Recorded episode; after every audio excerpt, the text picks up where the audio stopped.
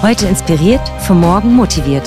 Dein Podcast für Trends im Banking, Geraldine de Bastion und David Andreae. Hallo und herzlich willkommen zum Podcast von der Migros Bank. Ich bin verantwortlich fürs Banking Direct. Und ich bin Digitalisierungsexpertin aus Berlin.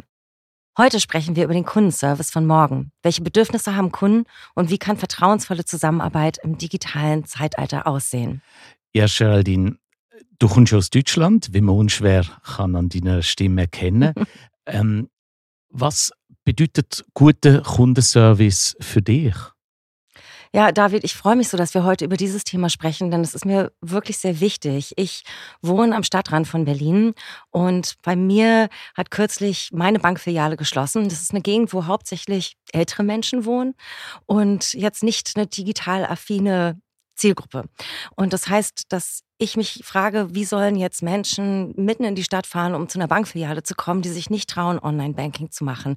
Das ist bei uns, auch wenn man es vielleicht in Deutschland anders vermutet, einfach immer noch ein Thema, dass viele Menschen nicht Vertrauen in digitale Systeme haben und jetzt eben vor der Frage stehen, wie komme ich an Bankdienstleistungen?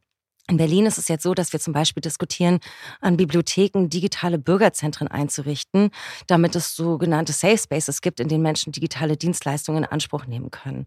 Aber ich finde es einfach sehr schade, wenn es dazu führt, wenn Digitalisierung dazu führt und dieser Effizienzdruck, dass es einen Wegfall gibt von persönlichen oder transparenten Angeboten und einfach kein richtiger Ersatz dafür da ist. So erlebe ich das zumindest. Also eigentlich ein Wegfall von Kundenservice, wenn man so will. Deswegen bin ich sehr gespannt, wie ihr damit bei der Migros Bank umgeht und was unser heutiger Gast zu diesem Thema zu sagen hat. Wir sprechen heute nämlich mit Prof. Dr. Nils Hafner. Er wird auch der Kundenflüsterer genannt, denn er ist absoluter Experte in Sachen Kundenmanagement-Trends. Sein Blog Hafner on CRM gehört zu den meistgelesenen Fachblogs im deutschsprachigen Europa und sein Buch Die Kunst der Kundenbeziehung war sogar auf Platz 1 der Amazon-Bestsellerliste. Er ist uns heute digital zugeschaltet und nicht bei uns im Studio, was auch ganz gut zum Thema der heutigen Folge passt. Schön, dass du bei uns bist, Nils. Hallo Geraldine, hallo David. Hallo Nils. Bevor wir in dein Kernthema einsteigen, stellen wir unseren Gästen immer eine Einstiegsfrage und die möchten wir auch dir heute Morgen stellen. Weißt du noch, wie dein erstes Sparschwein aussah oder was dein erstes Banking-Erlebnis war, an das du dich erinnern kannst? Mein erstes Banking-Erlebnis war das Knacksheft der deutschen Sparkassen. Knacks, das war so eine Comicserie und das hatten die Sparkassen wunderbar gemacht. Das kam also mehrmals im Jahr raus und das hat die jungen Leute so ab 5 eigentlich wirklich dazu gebracht, in ihre Sparkassenfiliale zu latschen und da zu versuchen, an so einen Comic zu kommen. Und das hat mich also doch sehr fasziniert und auch in Kontakt gebracht mit der überaus netten Dame, die da in der Sparkassenfiliale arbeitete, der Frau Mesek. Und die hat sich dann auch immer gefreut, wenn so Weltspartag war. Die Spardose sah übrigens sehr, sehr unspektakulär aus. Das war einfach so ein blaues Plastikteil mit einem Sparkassenlogo drauf. Ich mag mich auch erinnern, bei der damaligen Volksbank hat es so Gummibälle gegeben.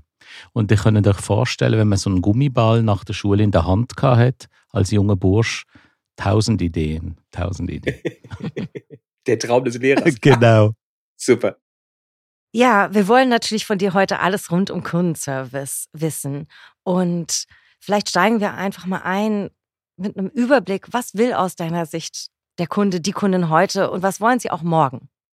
Das ist eigentlich relativ interessant, dass du diese Frage stellst. Das ist nämlich eine Frage, die sich Banken zum Teil viel zu wenig stellen. Kunden wollen eigentlich Problemlösung. Und das kann man eigentlich sehr schön illustrieren, indem man sich so ein bisschen ins Leben des Kunden versetzt. Die meisten Kunden wachen morgens nicht auf und sagen, yeah, heute darf ich mit meiner Bank reden. Das passiert nicht. So, sondern die sagen, ich muss mit meiner Bank reden. Ich habe ein Problem, das ich lösen will. So, und insofern überlegen die sich, wann sie dieses Problem lösen, wie sie das Problem lösen, welche Medien sie dazu benutzen, welche Touchpoints sie in Anspruch nehmen. Und das Spannende daran ist, dass eigentlich die Bedürfnisse der Mehrzahl der Bankkunden heute relativ unspektakulär ist. Wir haben das mal vor 2 Jahren untersucht, die nutzen primär das E-Banking, Geldautomaten, wenn denn überhaupt irgendwo noch Bargeld verlangt wird. Und ansonsten sind die eigentlich mit dem Thema Zahlen und Sparen relativ zufrieden, wenn man sie befragt.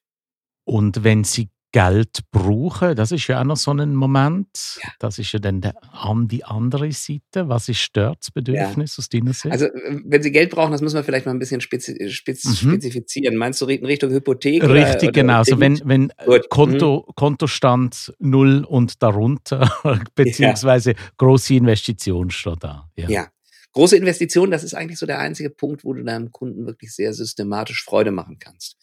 Jetzt ist aber die Frage, wann fängt eigentlich die Überlegung an? Und die meisten Kunden denken in dem Zusammenhang eher eigentlich so, Stichwort Maslow-Pyramide, an eines der unteren Fächer der Maslow-Pyramide, Schutz, Behaglichkeit und entsprechend Sicherheit, und wollen sich eine Höhle bauen. Ja? Und die Höhle können sie sich nicht leisten, die müssen sie also kaufen. Und der erste Schritt ist darin eigentlich so, wo ist denn überhaupt die Höhle?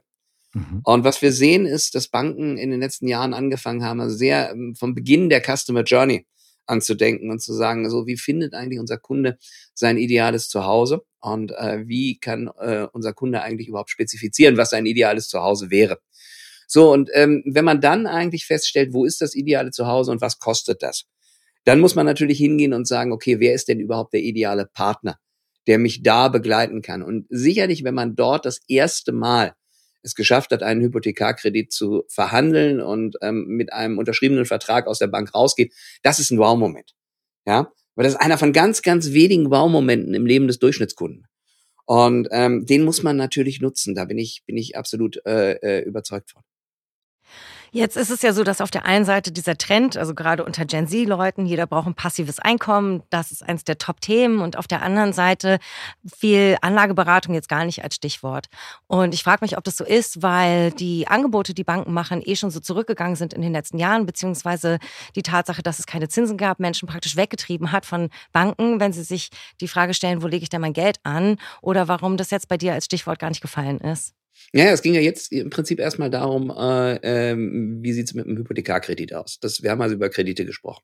Wenn wir über das Thema Anlagen sprechen, dann müssen wir uns so ein bisschen überlegen, was sind denn eigentlich die Anlagemöglichkeiten von jungen Leuten?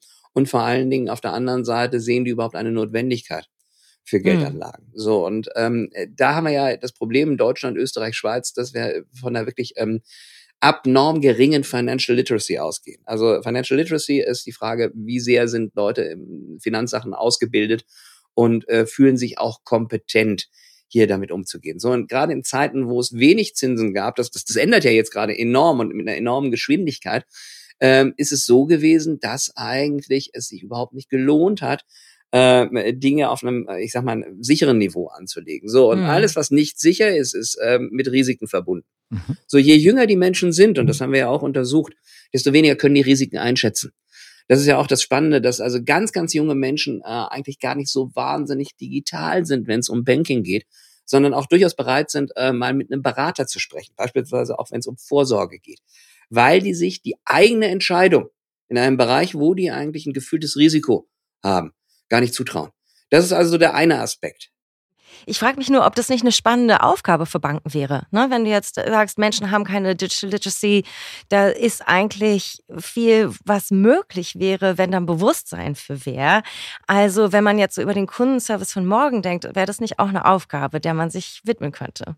Ja, natürlich, klar. Bloß das setzt ein gewisses Problembewusstsein voraus, Geraldine. Und in Gesellschaften, in denen es den Menschen primär gut geht, gerade wie in der Schweiz, ist es so, dass das Interesse dafür einfach überhaupt nicht da ist.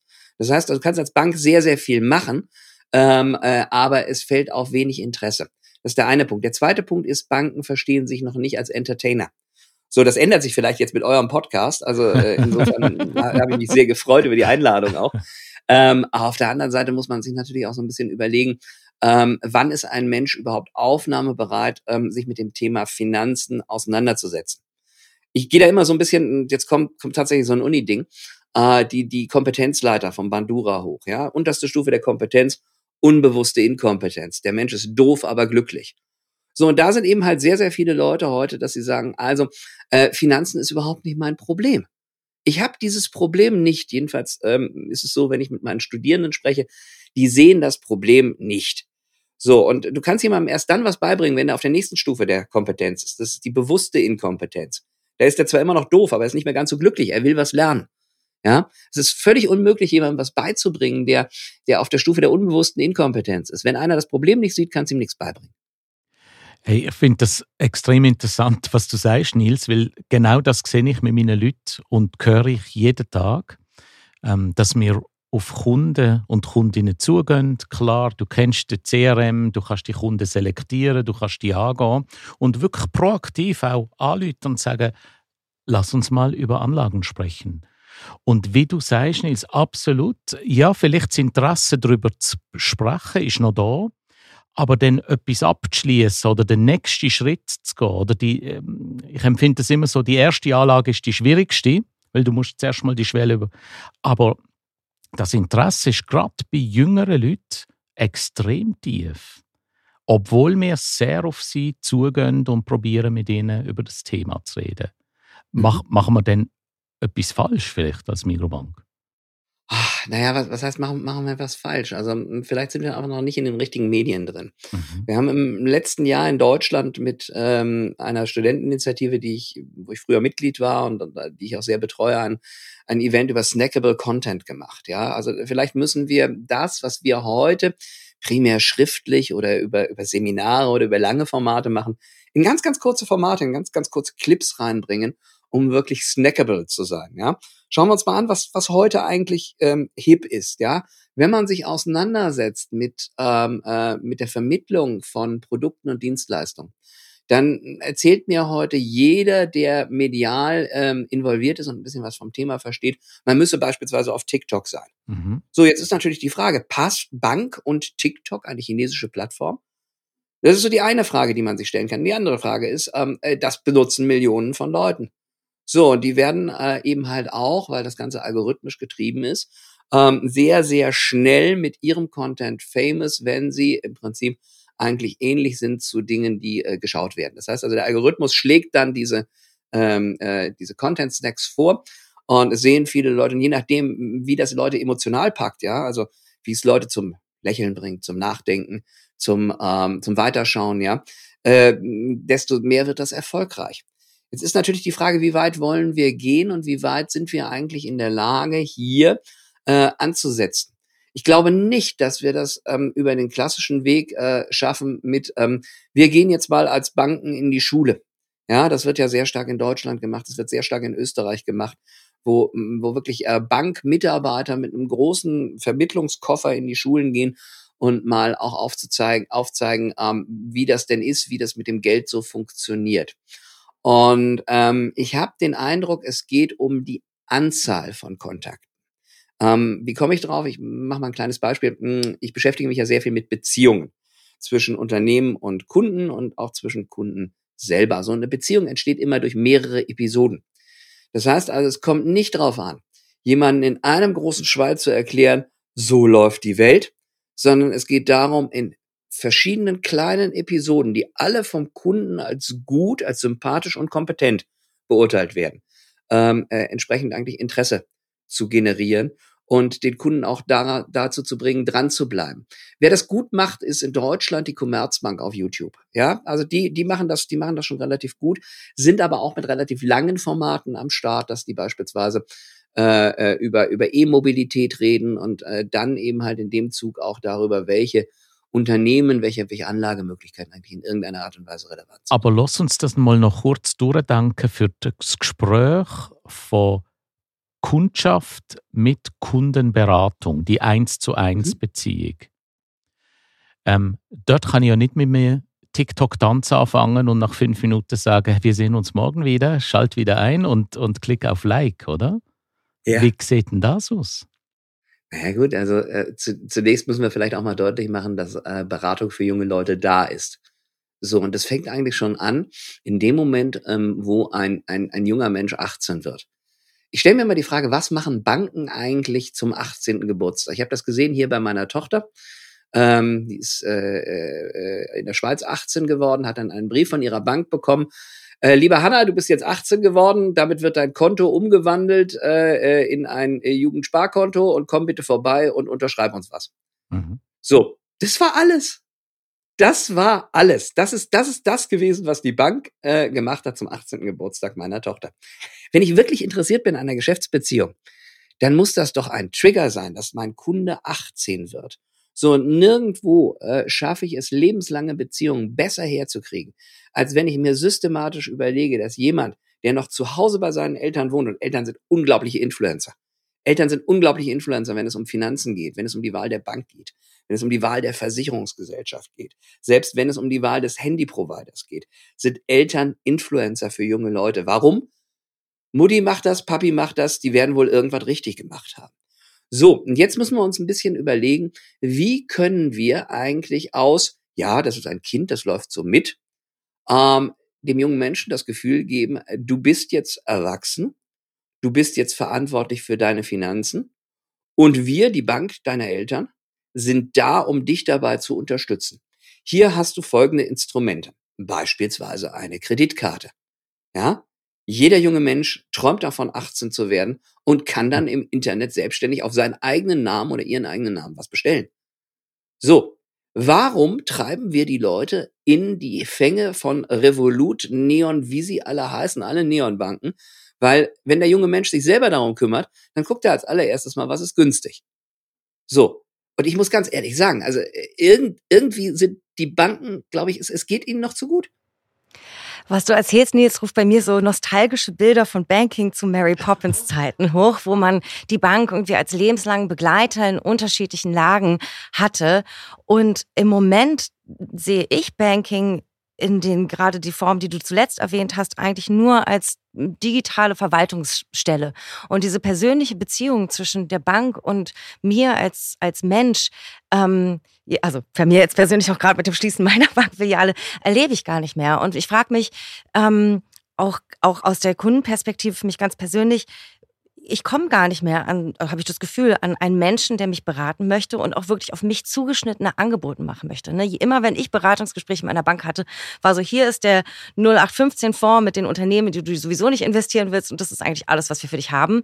Und während der Pandemie war es sogar so, dass ich einfach quer durch die Stadt hätte fahren müssen, um in eine Filiale zu kommen, weil man sich geweigert hat, mit mir in einem Videogespräch, so wie der Rest der Welt umgeswitcht ist, auf Videocalls zu sprechen. Also diese Inflexibilität in den Formaten und in den Inhalten erlebe ich als totalen Widerspruch zu dem Wunsch praktisch, den du gerade geäußert hast, wie es auch sein könnte.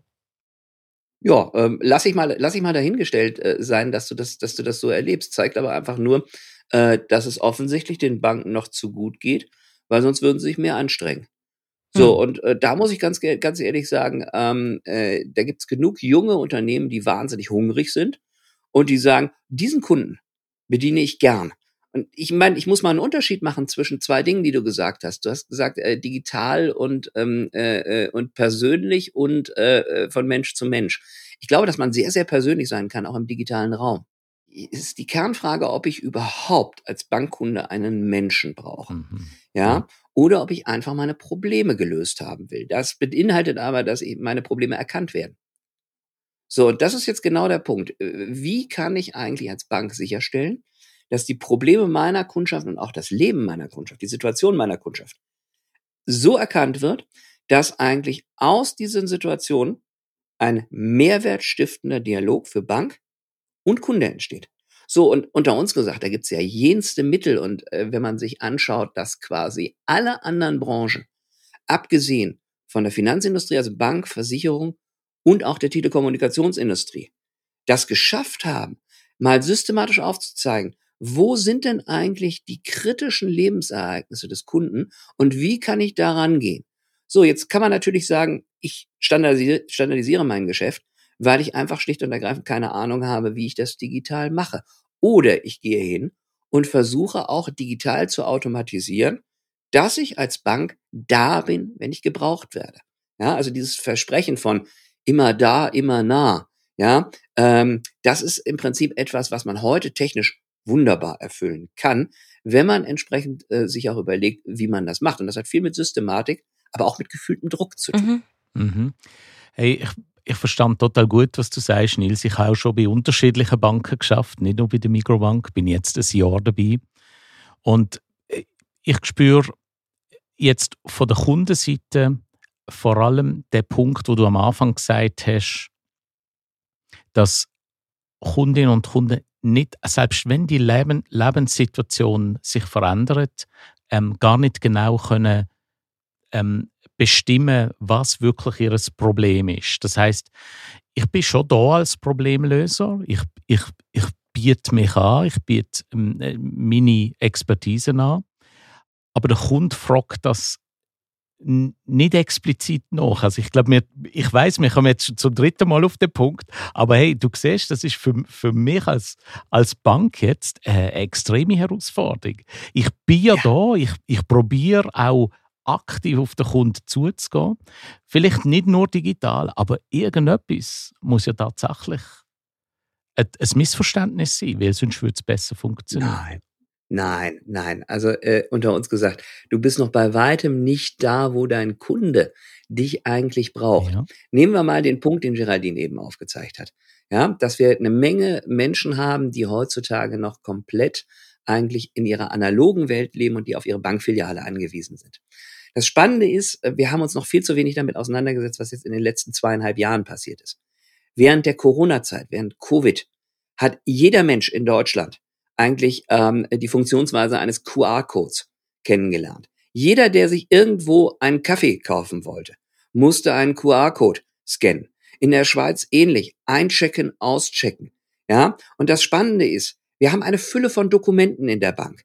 Ja? Und wir können jenste Angebote machen und so einen QR-Code nutzen, um über ein Stück Papier eine Geschichte zu erzählen. Und ich bin felsenfest davon überzeugt, dass selbst so die analogen Kundengruppen, und das sind 25% gewesen laut unserer Umfrage 2020 vor Covid, ja, das ist vor Covid gewesen. Das heißt, wir reden jetzt vielleicht noch über 10-12% der Kundschaft, ja, dass wir die über geschickte, tolle Stories eigentlich dahin bringen können, dass sie verstehen, was müssen sie denn tun, wenn sie Geld brauchen oder zu viel Geld haben, wenn sie was zahlen wollen oder wenn sie schlicht und ergreifend etwas sparen wollen.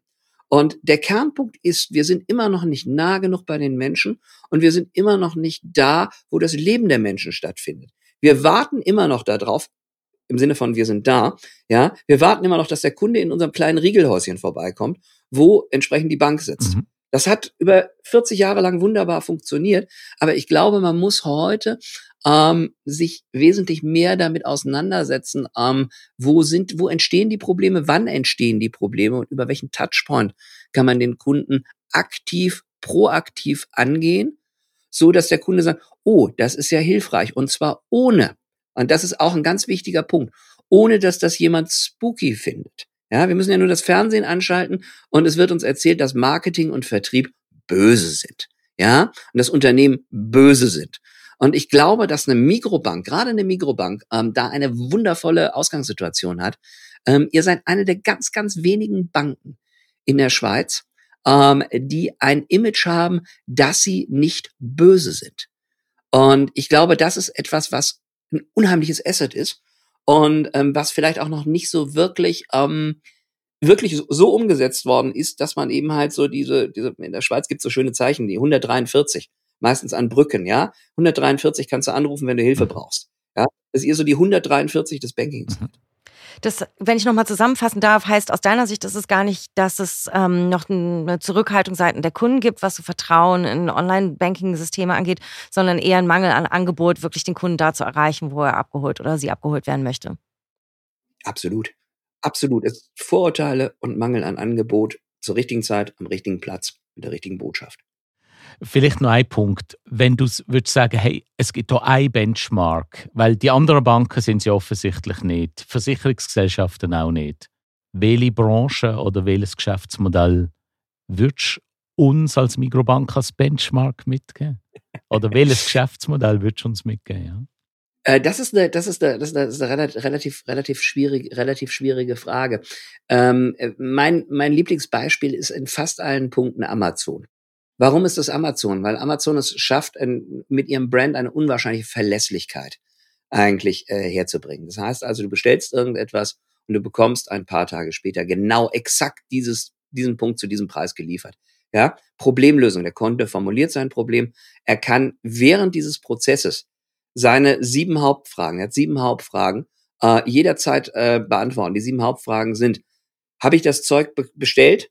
Wann ist das Zeug bei mir? Wann wird das Zeug losgeschickt? Wo ist das Zeug gerade? Wann kommt das Zeug bei mir an? Das Zeug, was bei mir angekommen ist, ist nicht das richtige Zeug. Wie kann ich es zurückschicken? Das Zeug, was ich früher mal bestellt habe, wie sende ich es zurück? 7 Hauptfragen. Ja? Mhm. Und das macht 90% aller Anfragen der Kundschaft aus. Das kann jeder Kunde digital mit einem Klick einsehen. So, diese Art von Einfachheit, diese Art von Geschäftsmodell, auf das du dich immer verlassen kannst. Ja? Was immer da ist. Das ist etwas, was sicherlich eine ganz, ganz wichtige Geschichte ist, weil wir müssen 2 Dinge schaffen. Sympathisch und kompetent. Wenn ich nur kompetent bin, ja, dann kaufen die Leute bei mir, wenn sie keine andere Alternative haben. Es gibt jenste andere Banken. Ja, wenn ich nur sympathisch bin, kaufen die Leute aus Mitleid bei mir. Ich muss sympathisch und kompetent sein. Total spannendes Beispiel, weil in meiner Welt, ich komme ja aus einer Digitalwelt, fallen selten die Worte sympathisch und kompetent in Bezug auf Amazon. Aber ich verstehe natürlich trotzdem, was du meinst. Und auch in meiner Kundeninteraktion mit Amazon kam es durchaus vor, dass wenn man mal ein Problem hat, dass dann am Ende auch ein Mensch zurückgeschrieben hat. Und es natürlich eine sehr große Kulanz seitens der Kunden gibt, was bestimmte Prozesse angeht, die natürlich auch manchmal zu Lasten dann der Händler fällt. Aber diese Einfachheit, ich glaube, das ist ein gutes Stichwort mitzunehmen. Wenn jetzt Banken darüber nachdenken, ihr Kundengeschäft auch mit neuen Geschäftsmodellen zu versehen und da sich auch anlehnen an den digitalen Bereich, also Freemium-Modelle, Abo-Modelle. Denkst du, dass das in eine sinnvolle Richtung geht oder denkst du, das geht eigentlich noch weiter weg von den Kundenbedürfnissen? Ich glaube gar nicht, dass wir mit Freemium arbeiten müssen. Ich glaube gar nicht, dass wir mit einem Freemium-Modell arbeiten müssen. Es geht ja in erster Linie darum, dass Kunden eine Problemlösung wollen und fair behandelt werden wollen. Und ich glaube, dass das durchaus über eine Transparenz, über eine Preistransparenz sehr, sehr gut zu machen ist und vor allen Dingen über ein ganz klares Aufzeigen der Mehrwerte, die man eigentlich mit dem eigenen Haus verbindet. Und da ist auch noch eine gewisse Zurückhaltung bei den Banken da, dass man eigentlich die Mehrwerte, die beispielsweise auch die Marke Migros transportiert, zu wenig spielt. Ich denke, wenn man jetzt sieht, dass die Migros Bank auch die Migros Cumulus Kreditkarte anbietet, yeah, genau das geht in die richtige Richtung. Genau das ist Branding, genau das ist im Prinzip eigentlich eine Darstellung. Ich denke, wir müssen viel digitaler werden und vor allen Dingen schneller. Ich scheue mich immer, das Ganze agil zu nennen, weil Agilität ist ganz häufig in Form der Methoden zu einem Unwort geworden in großen Organisationen, weil das dann immer dann zynisch benutzt wird, wenn irgendwas nicht funktioniert, weil man es zu schnell umgesetzt hat, ja. Sondern es geht im Prinzip um eine kompetente, sympathische Schnelligkeit am Markt. Und das ist offensichtlich so, dass man sich dazu noch viel zu wenig committed hat, wie man das macht. Und dazu gehört, und da sind wir bei deiner Frage, Geraldine, das Thema Automation, ja. Was kann ich automatisieren? Und wo brauche ich den Menschen? Das heißt, ich muss mir auf 2 Dimensionen eigentlich überlegen, welche Dialoge wollen meine Kunden und welche Dialoge will ich als Bank haben? Und da, wo die Schnittmenge ist, wo ich als Bank Dialoge haben will, weil ich was verkaufen kann, weil ich was lernen kann, weil irgendetwas wesentlich schneller und kostengünstiger funktioniert, wenn ich das selber mache als Mensch, ja, und ich damit die Sympathiekomponente erweitern kann, dann sollte ich das machen. In allen anderen Fällen muss ich mir doch überlegen, ob ich eine Problemlösung nicht automatisiert viel, viel besser, schneller und wahrscheinlich damit auch sympathischer an den Kunden bekomme. Ich darf nicht fragen, wollen Sie einen Menschen im Kundenkontakt haben oder einen Roboter? Das ist eine dumme Fragestellung, sondern es ist die Fragestellung, was will ich denn eigentlich wirklich? Will ich mein Problem gelöst haben oder will ich letztendlich das in einem 1:1 menschlichen Dialog? Und bin ich bereit dafür zu bezahlen in Form von Zeit und Geld? Puh, also David hat sich schon ganz viele Notizen gemacht, Nils. Und trotzdem würde ich vielleicht nochmal zum Abschluss die Frage stellen, ob du noch was anderes hast mitzugeben. Haben wir jetzt irgendwelche Aspekte aus der Welt des Kundenservice nicht berührt, wo du denkst, hier würdest du David gerne noch eine Hausaufgabe mitgeben?